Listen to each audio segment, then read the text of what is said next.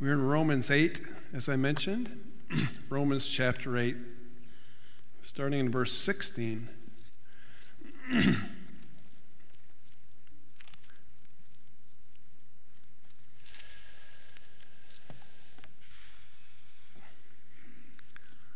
well, we don't like to wait.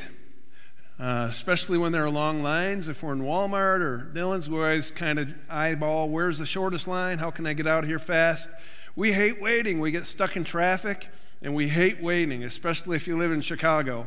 Woo! No, hate, hate driving in the traffic there. Um, we don't like to wait for our paychecks. We don't like to wait for summer vacation. We can't wait, um, and we get all antsy. Uh, in some cases, we can't wait for uh, retirement. It's hard to wait. Waiting can be painful, it can be very frustrating.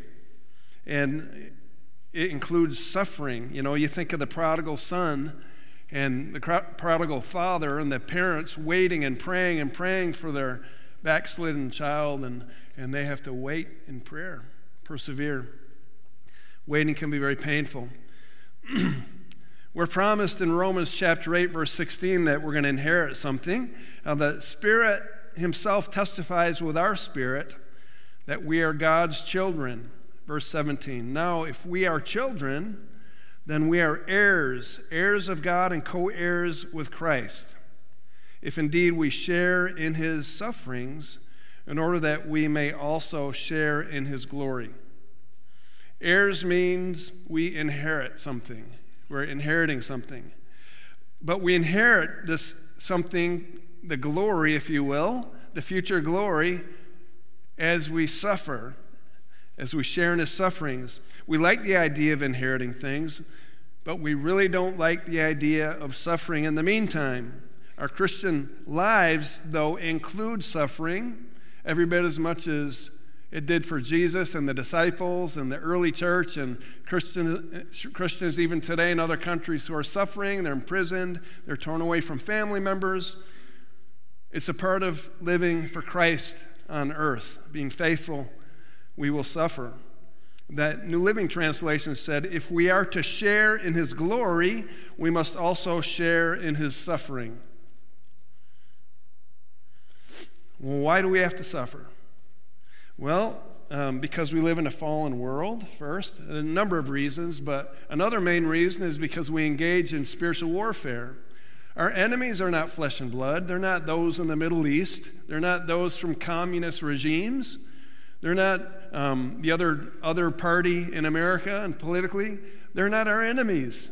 Our enemies are in the unseen world. You know, they're powers and principalities that are seeking to wage war against us, seeking to destroy us. They're the evil spirits. Those are our enemies, and we engage in spiritual warfare. And oftentimes, when we suffer, our first inclination is to think, you know what? What have I done something? What, what wrong have I done to deserve this, to warrant this? And oftentimes it's not anything that we've done wrong. In fact, it's oftentimes what we've done right. Think of the Apostle Paul, who suffered immensely. He was stoned and he was shipwrecked and he was beaten and he was scourged, he was imprisoned, and ultimately he was murdered because he was faithful to Christ and to building his church and kingdom. But he kept his eyes and mind and heart fixed on things above. He had God's perspective. So, as we wait, what can we learn from the Apostle Paul in Romans 8? We can learn that we need God's perspective first and foremost. His perspective of eternity. In verse 18, Paul says, writes, I consider that our present sufferings are not worth comparing with the glory that will be revealed in us. I got to confess, I really haven't ever liked this verse too much. You know what? Your suffering ain't nothing, you know, because you're going to have future glory in heaven. So buck up. You know, Paul's not saying that. That's not his attitude at all. In fact, Paul often spoke of his great, immense suffering that he and his, his fellow disciples had to endure. And he did so being authentic and being genuine when he said, like in Philippians 2, speaking of a brother suffering, he said, but God had mercy on him, and not only on him, but also on me, to spare me sorrow upon sorrow. You get the idea that, Paul, man, I don't want to suffer sorrow upon sorrow again. Or in 2 Corinthians, he writes, We don't want you to be uninformed, brothers and sisters, about the troubles that we've experienced in the province of Asia. We're under great pressure, far beyond our ability to endure, so that we despaired even life itself. Paul lived his life, despairing life, suffering. And he didn't make light of it. He didn't say, buck up, get over it, quit grieving. Paul had empathy for people and compassion for those who are suffering. When the church in Jerusalem, when they were suffering immensely, in, impoverished, then Paul took up an offering amongst the other churches in order to deliver this, to alleviate their suffering. This week I read online that Mount Hope Sanctuary, I'm, uh, no, I'm sorry, McPherson Housing Coalition. Uh, McPherson Housing Coalition Ministry, they're raising funds for an older woman whose furnace went out. And they have to raise $5,000 for new furnace, and, and someone uh, fortunately donated their time free of charge to put it in, but they, we need $5,000. And so we're going to work together as a community to raise that so that we could bless this woman because we care about those who are suffering and in great need. Well, Paul simply wanted to convey here that, you know what? Our suffering is going to come to an end. We need not suffer without hope. We need not suffer and be frustrated because we know that glory will be revealed in us one day. That's not to n- negate the suffering and the grief that we need to go through and the sadness and the pain. But he said, we need not grieve as ones without hope. We can have great hope because we have something to look forward to. This glory will be revealed in us. Right now, this glory is concealed, but in the future, it will be revealed in fullness.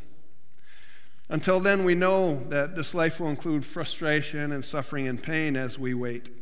C.S. Lewis put it this way in his book, Mere Christianity. He said, Most people, if they had really learned to look into their hearts, would know that they do want and want acutely something that cannot be had in this world. There are all sorts of things in this world that offer to give it to you, but they never quite keep their promise. We have this longing and then in The Weight of Glory, he, he tells us what this longing is. Our lifelong nostalgia, our longing to be reunited with something in the universe from which we now feel cut off, is really a hunger for God Himself. You know, we have this discontent, restlessness, this longing that nothing can fill this side of heaven. Nothing. Yeah, we have a lot of peace and blessing and presence and, and comfort from God, but there's this, this missing something, and that missing something is being in the presence of God forever in a perfected, glorified body. And we ought to be looking forward to that with great anticipation, which is the, the second focus that Paul wants us to remember. We must learn to wait with anticipation in verse 19. In fact, all creation waits, waits in eager expectation for the children of God to be revealed that which is concealed to be revealed. I find great comfort, for example, in knowing that my parents are experiencing this great revelation now of, of their glory in heaven. They're both gone, they both suffered, especially at the end of their lives, they suffered greatly before their death, but they stepped into glory. And they left behind sadness and fear and loneliness and etc. They left it all behind. And this is what we need to remember. For example, Brianna Lance is dancing in heaven. She is completely free from all her burdens, and she is in perfect joy in her perfected body. And Ellen Peck's mother stepped into glory this past week, and Kelly Power's brother, and Ronald's uncle, and Hadley Hageman's mother in law. And perhaps you can think of folks who have gone before us and we can rejoice. Yes, we're stuck in grief here, but we can rejoice that they are rejoicing. Again, it doesn't eliminate our grief, but it gives us hope. They are the fortunate ones. Verse 20 For the creation was subjected to frustration, not by its own choice, but by the will of the one who subjected it. And that, that came because of the fall. You know, the fall of humanity ushered in all this pain and grief and, and um, disease. Verse 22 We know that the whole creation has been groaning as in the pains of childbirth right up to the present. We see the consequences of this all over the place. You know, natural disasters like tornadoes and earthquakes and um, um, volcanic eruptions.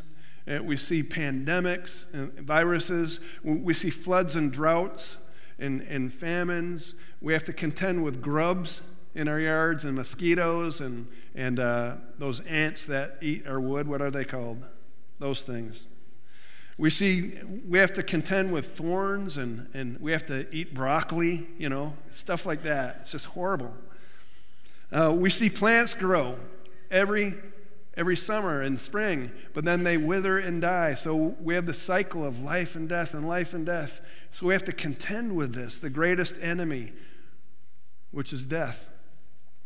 My cousin was in perfect health when he was a B 1 bomber, pilot, and instructor, and he was stationed down in Wichita at the air base there, McConnell. And one morning he woke up in his probably late, late 30s, I believe, or close, maybe 40, early 40s. He woke up and he was sick. And that sickness started to attack his body everywhere, everywhere head, stomach, joints. And over time, he said he, he felt like he was in his 90s. He could barely get out of bed. He went to military doctor after doctor after doctor, and and nobody could figure out what was wrong with him because every symptom that they tested, he, he tested negative. And so they chalked it up to psychosomatic illness. And my cousin, who was an officer, he was in the Air Force, he was like, I don't know what's wrong with me. I'm going crazy. He said, but I'm hurting everywhere. I just feel like dying. And then finally, he was one night, he was looking at, in the internet, and he was willing to fly anywhere and go anywhere uh, to find a doctor who could help him to Europe, anywhere. And so he found a doctor, listed all the symptoms that he had been dealing with, and this doctor was fortunately in Kansas City. He went to this doctor. The doctor had the foreknowledge to ask, or the knowledge, ta- foresight, to ask him, Have you ever been in the wilderness? prior to your illness? He said, Well, yeah. I was in training in the wilderness. He said, I think you have something. I'll tell you the rest of the story in a minute. My cousin had to hold on to hope as he waited, which is the third emphasis that Paul the Apostle had. Hold on to the hope. He said, In hope that the creation itself will be liberated from its bondage to decay and brought into the glorious freedom and the glory of the children of God. Creation will one day be uh, delivered and liberated from its bondage to decay. And one day we'll experience the return to what we're intended to experience uh, the pre fall paradise, when the new heaven and the new earth will be ushered into our world, and we'll live there for eternity without pain and suffering. Well, my cousin held on to hope for this freedom from his illness. And the last doctor visited him, asked him that simple question Have you been in the wilderness? My cousin said, Yeah. He said, You've got Lyme's disease, which is like the counterfeit, they call it, or something, the, the counterfeiter disease. It attacks all of your body and, and moves and changes everywhere. And so he was treated for this tick bite that he had gotten a couple years earlier, and within days, he was back to normal. His trust in God deepened during this two year stint of suffering as he waited, waited in hope.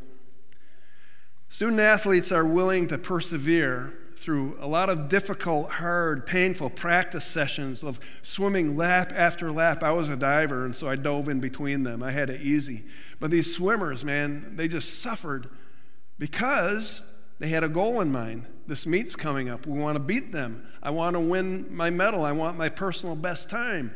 And then runners, long distance runners, they just, in the summer, they're running and they're practicing and they're, um, they're getting in shape and they're sweating. Their lungs are burning. They're willing to endure all, all of that because of the competition upcoming and the trophy or medal that they could win.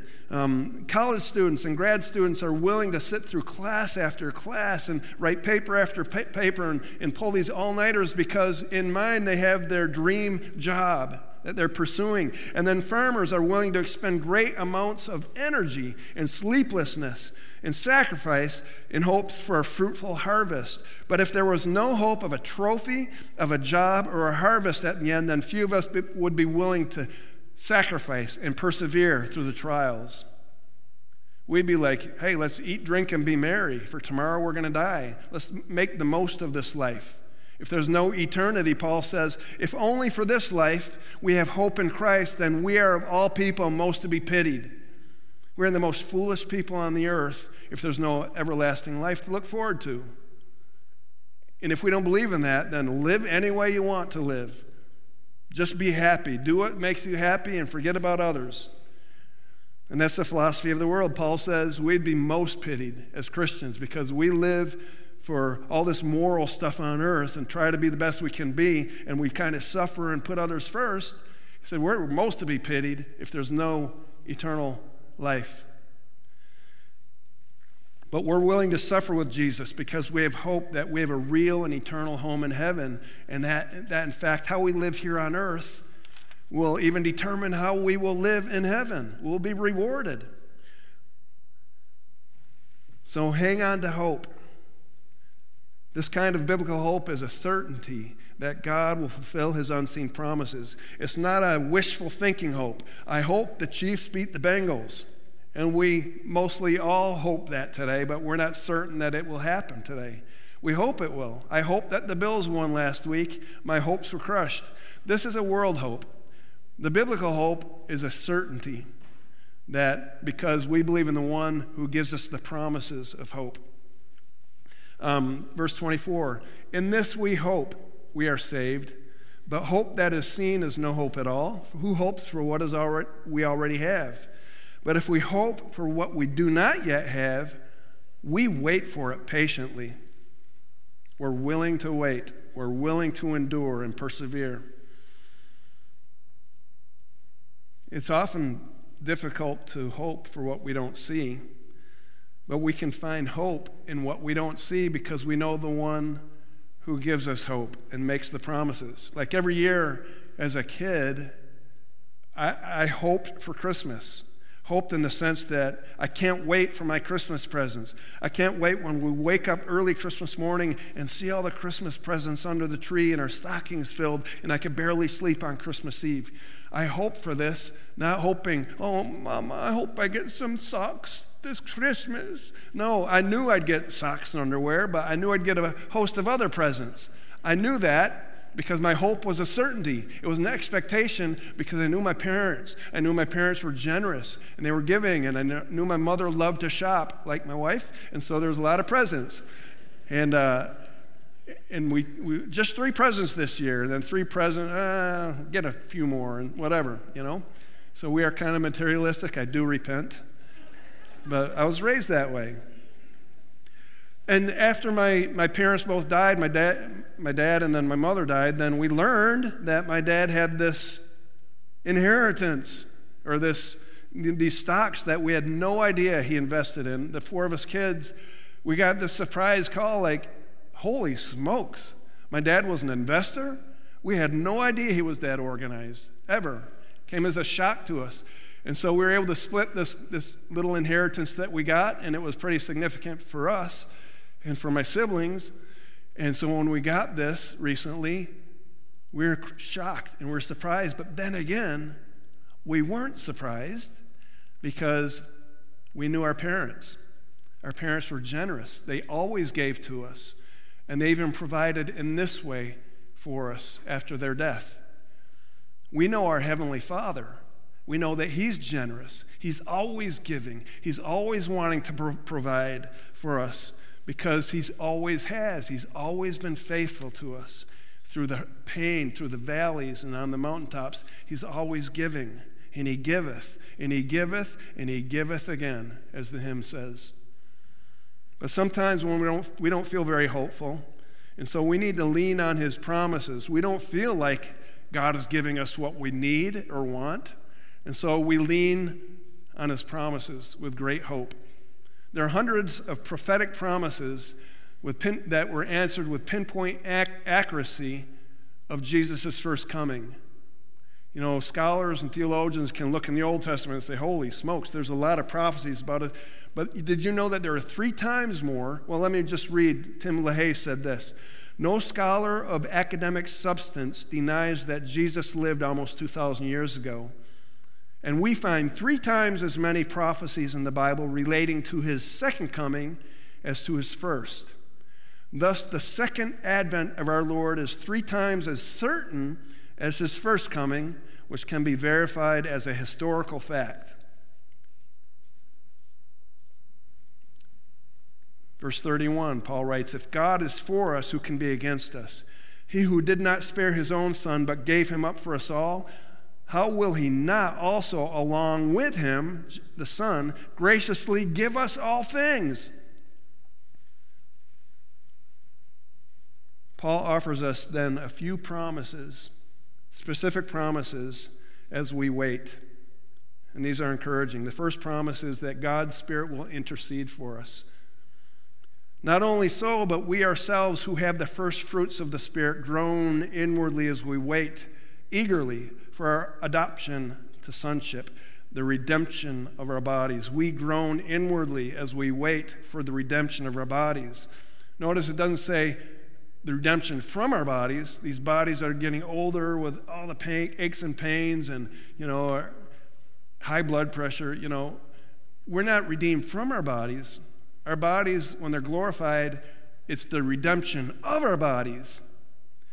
These bodies will be made new and perfect for all eternity. I will recognize you in heaven, and you'll recognize me, but I will have thicker hair Anyway, uh, we're going to look we're going to look our best in heaven at the ideal age, and we'll recognize each other. We've all read stories of those who have experienced heaven near death experiences, and they recognize people. Yeah, that's grandpa, but he doesn't wear glasses anymore, and he looks a lot younger than his pictures. You know, we've heard stories like that. Verse 26 In the same way, the Spirit helps us in our weakness. We do not know what we ought to pray for, but the Spirit Himself intercedes for us through wordless groans. And he who searches our hearts knows the mind of the Spirit because the Spirit intercedes for God's people in accordance with the will of God. So Paul says we are groaning in our pain, but then the Spirit intercedes for us in wordless groans, groans without words. As you remember that this past spring and fall, for, I took a sabbatical for three and a half months, and uh, I was in pain. I was sick physically, dealt with COVID and dealt with uh, other stuff. Um, and I kept going to the doctor, didn't know what was wrong with me. And then, and then that led to emotional sickness where I felt anxious and, and I felt paralyzed, eh, which led to spiritual doubt and shame because I shouldn't be feeling this way, which then led to social uh, sickness. I didn't be, want to be around people for a time. And I was a mess. Wasn't I? I was a mess. Yes, I was. And I was stuck. I lost 25 pounds, which made me actually look better. But there were times when I didn't know how to pray during this time. I didn't even feel like praying. I didn't feel like reading the Bible. I didn't feel like worshiping. I didn't feel like doing anything but laying there taking walks, maybe doing yard work. I didn't feel like anything. The only thing I could do was groan. And it was pathetic. You know, I just groaned and I cried and I wailed and I said, What is going on with me? What's wrong? This promise that from God's word from Romans 8 ministered to me in an incredible way. God gave me permission to groan and weep. And in fact, He said, You know what? I'm going to take your groans straight to the throne of heaven. And the Holy Spirit interceded for me in wordless groans. But not only the Holy Spirit, verse 34 Christ Jesus, who died more than that, who was raised to life, is at the right hand of God and is also interceding for us. So as I laid there in a pathetic state, I could envision Jesus talking to God the Father on my behalf. hearing my groans and whimperings. He does that. So that's a promise. He intercedes for us. The second promise Paul gives us is our suffering will not be wasted. And we know that in all things, God works for good for those who love him, who are called according to his purpose. Joseph Stowell tells a story of how when he was a kid, he, he was the president of Moody Bible Institute, but when he was a kid, he was sparring with his friend, messing around, and his friend happened to whack him right in the teeth, you know, in the mouth. And as a result, one of his front uh, teeth came loose. So Joseph Stowell had to go to the dentist, and the, thankfully the dentist was able to anchor the tooth back in again, and he didn't lose his tooth, he said. But in fact, I was better off because the tooth, which had always been crooked, it was now straight. And he concludes sometimes the blows of life have a way of taking something that's crooked and making it straight. Romans 8:28 says God works all things out for the good. He doesn't say all things are good. A lot of things are evil that come into our life. But he takes even the evil that comes in and he takes it and he he reshapes it. He, he uh, what's the word? He recycles it, you know, like the stinky garbage that we have in our recycling is taken and it's recycled and it's used for something good. And that's what he does with, de- with evil and, and even with death. He recycles our losses and he makes them for the good, our weaknesses, our sufferings, our injustices against us. And what's his ultimate purpose? To make us like Jesus in verse 29. For those who God foreknew, he also predestined to be conformed to the image of his Son, that he might be the firstborn among many brothers and sisters. And those he predestined, he also called, and those he called, he justified. Those he justified, he also glorified. That's his ultimate purpose for each one of us, that we made, be made like Jesus. And I know from many missionaries and uh, from reading many missionary stories, mission books in my office, that uh, if you want to really meet someone who's truly Christ like, filled with radiant joy and peace, then, then take a mission trip and go into countries where Christianity is illegal and those who are taking a stand for Christ there. Then you'll see true passion, you'll see true joy and true peace, even in the midst of all their suffering and grief and, and trial. Because God has taken all the evil that's unleashed against them in those, in those closed countries, and, and He's making them more and more like Jesus as they depend on Him. And that's what He does to us as well. And then there's one final promise, and I'll be done. Paul says, God will be with us as we wait. And we know this from verses 35 and 37. I'll give you a brief story before that, though. In 40 years, each week, this shy Welshman went to his neighbor's door and slipped a love note under her door. But because of an argument that happened years and years ago, she refused to acknowledge him or even speak to him. So for 40 years, he was rejected. But he was faithful to slip a note under her door. That was 2,184 love letters with no response of any kind. The 74 year old man went to the door one day, knocked on it, asked the 74 year old woman um, when she finally opened it, Will you marry me? And to his surprise, she said, Okay. So at age 74, they tied the knot. Man, that persistent love is the kind of love that God has for us. When we reject Him, when we turn away from Him, when we ignore Him, when we do our own thing, when we turn to our own devices for happiness, God persistently pursues us and loves us. And even when we're suffering and waiting, um, when He's waiting in the face of rejection and pain, he, he loves us. And that's the type of love He has for us. It changes our lives. And so we're called to wait as well. We're called to wait. Um, but we don't have to wait alone because He's with us. In verse 35, who shall separate us from the love of Christ? Shall trouble or hardship or persecution or famine or nakedness or danger or sword? No, in all these things we're more than conquerors through him who loved us. For I'm convinced that neither death nor life, neither angels nor demons, neither height nor depth, nor anything else in all creation will be able to separate us from the love of God that is in Christ Jesus our Lord. That's his promise. He promises to remain with us as we wait in our frustration and in our pain.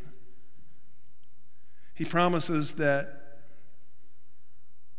that He will intercede for us when we can't even pray and we're just in groaning and grief. And He promises that uh, we can have hope as we wait.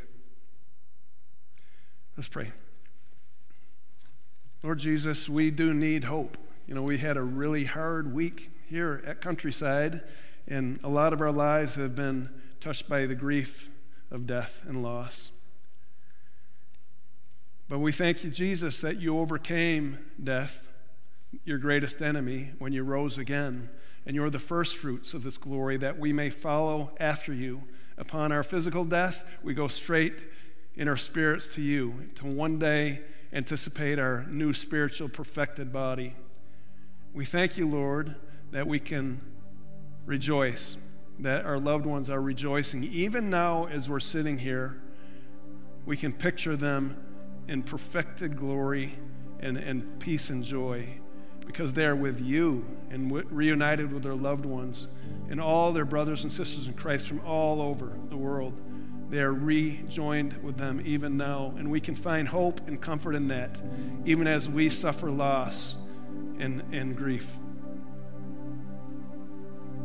So, Lord, give us your perspective and, just help us uh, to be faithful to you and, and cling to that hope. I pray. Amen.